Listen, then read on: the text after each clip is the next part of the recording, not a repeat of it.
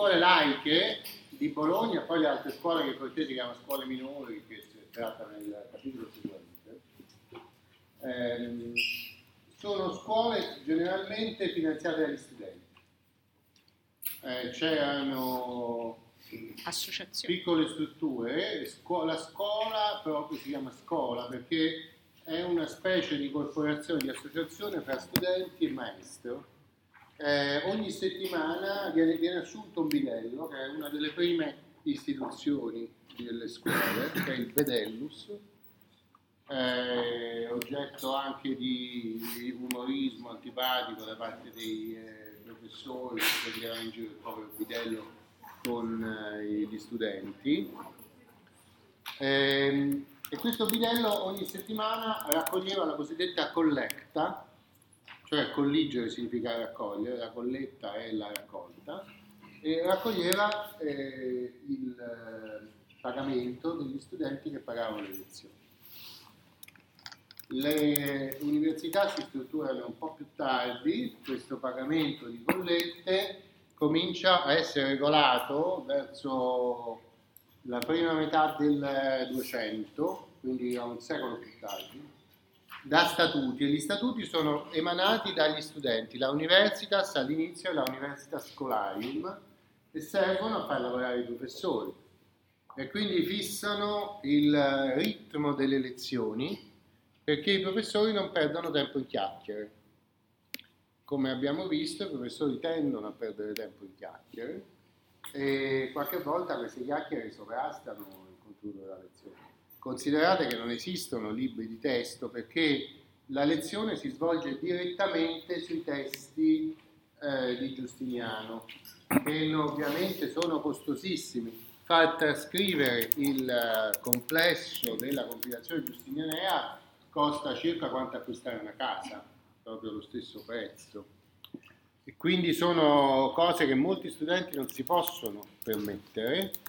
E quindi eh, le scuole sono formate in modo, sono costruite architettonicamente in modo che tutti possano guardare sul libro del maestro che sta in mezzo a due file di banchi molto eh, digradanti in modo che gli studenti possano guardare sul libro del maestro un po' la stessa struttura del Parlamento britannico, non so se avete visto com'è, una sala lunga con eh, i banchi da una parte e dall'altra. E questo diciamo anche configura la centralità del libro. Vi ho messo nell'e-learning il link a una digitalizzazione di un manoscritto del digesto che si trova alla Biblioteca Vaticana potete sfogliarlo e guardarlo perché vedrete il testo del digesto e delle glosse aggiunte molto molto antiche, sono glosse del XII secolo, molto prima della formalizzazione degli apparati di glosse. Eh? Queste glosse hanno in primo luogo, eh, diciamo, il fatto di chiamare questa scuola la scuola dei glossatori, come fanno i giuristi da sempre, lo trovo fuorviante, perché l'idea di chiamare questa scuola scuola dei glossatori mette in rilievo una funzione che è soltanto una delle funzioni intellettuali della scuola, che è quella di scrivere commenti nel margine dei testi, come potete vedere da quell'immagine che eh, è in libero accesso su internet, quindi potete guardarla eh, per spiegare le parole difficili che si trovano nel testo di Giustiniano o le frasi difficili per chiarirle. Diciamo che il, la parola chiave di una glossa esplicativa è la particella latina id est, che vuol dire cioè. Quando uno vede siliqua potrebbe dire id est, moneta che vale un ventiquattresimo del soldo.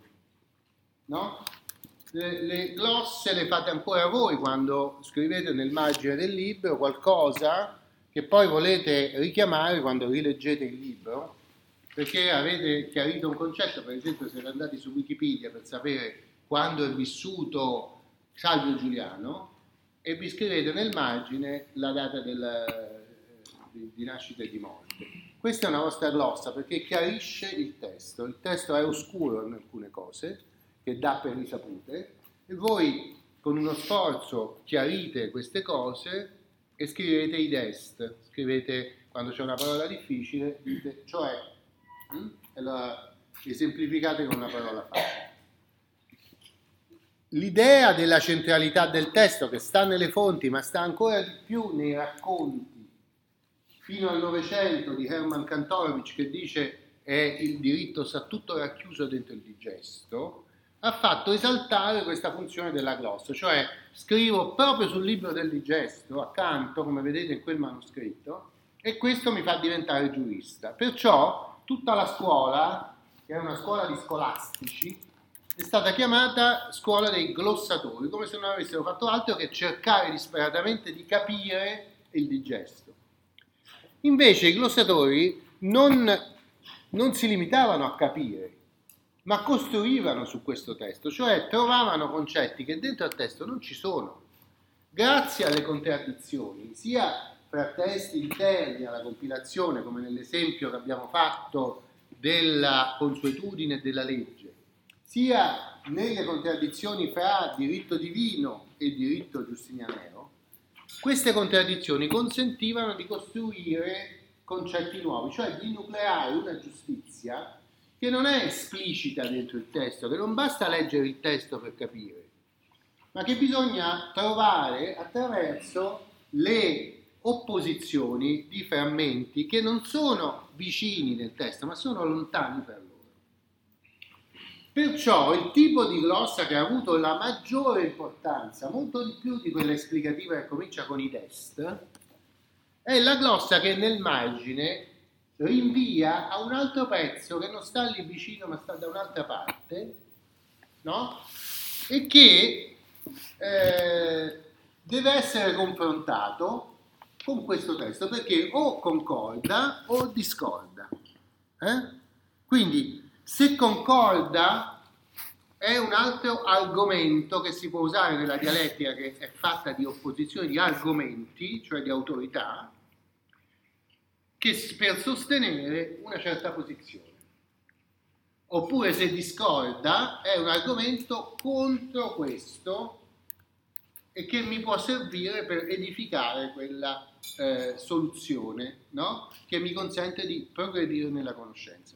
Perciò la particella eh, introduttiva di questo tipo di glosse che sono spesso trascurate dagli storici è contra. Cioè, questo testo dice questo e noi nel margine vediamo delle cose che soltanto gli esperti possono decifrare. C'è scritto una C con un segnetto che vuol dire contra e poi c'è scritto eh, l'abbreviazione di dove posso trovare il testo che va contro quello che ci sta nel, nel testo principale. Capito? Questo è anche un altro elemento che ci fa capire l'importanza della dialettica. Non ci importa, non è così rilevante eh, l'immagine di una scuola medievale in adorazione del testo romano che cerca di capirlo e basta, cerca soltanto di capirlo e una volta capitolo, come diceva Kantorowicz, diventa giusto. Qui siamo di fronte a una scuola che domina il testo romano e che mette in connessione pezzi che sembrano lontani fra di loro. La parola chiave è connessione. Io connetto pezzi che stanno lontani e allora capisco qual è la giustizia, che è nascosta, non è palese, non mi basta leggere per capirla, devo riflettere per capirla, no? E devo essere capace di sapere che al testo di Salvio Giuliano contra codex, no? Eh, legge che adesso mi sta venendo con quali parole incomincia la legge di Costantino. Per inviare devo dire il titolo qual è, De Legibus, e poi le prime parole della legge che in latino si dice incipit, comincia. Mm? Questo modo di citazione, che è molto, molto sintetico, mi prende soltanto diciamo un centimetro, due centimetri nel margine del manoscritto, mi consente di fare tutte catene di questi argomenti, pro e contra. No? Quindi uno degli elementi fondamentali della cosiddetta scuola dei glossatori è che questi glossatori non stavano soltanto comprendendo il testo, ma stavano armando argomenti opposti per mettere le fondamenta dell'edificio gotico che è la scolastica, cioè l'opposizione di eh, termini opposti che si contraddicono.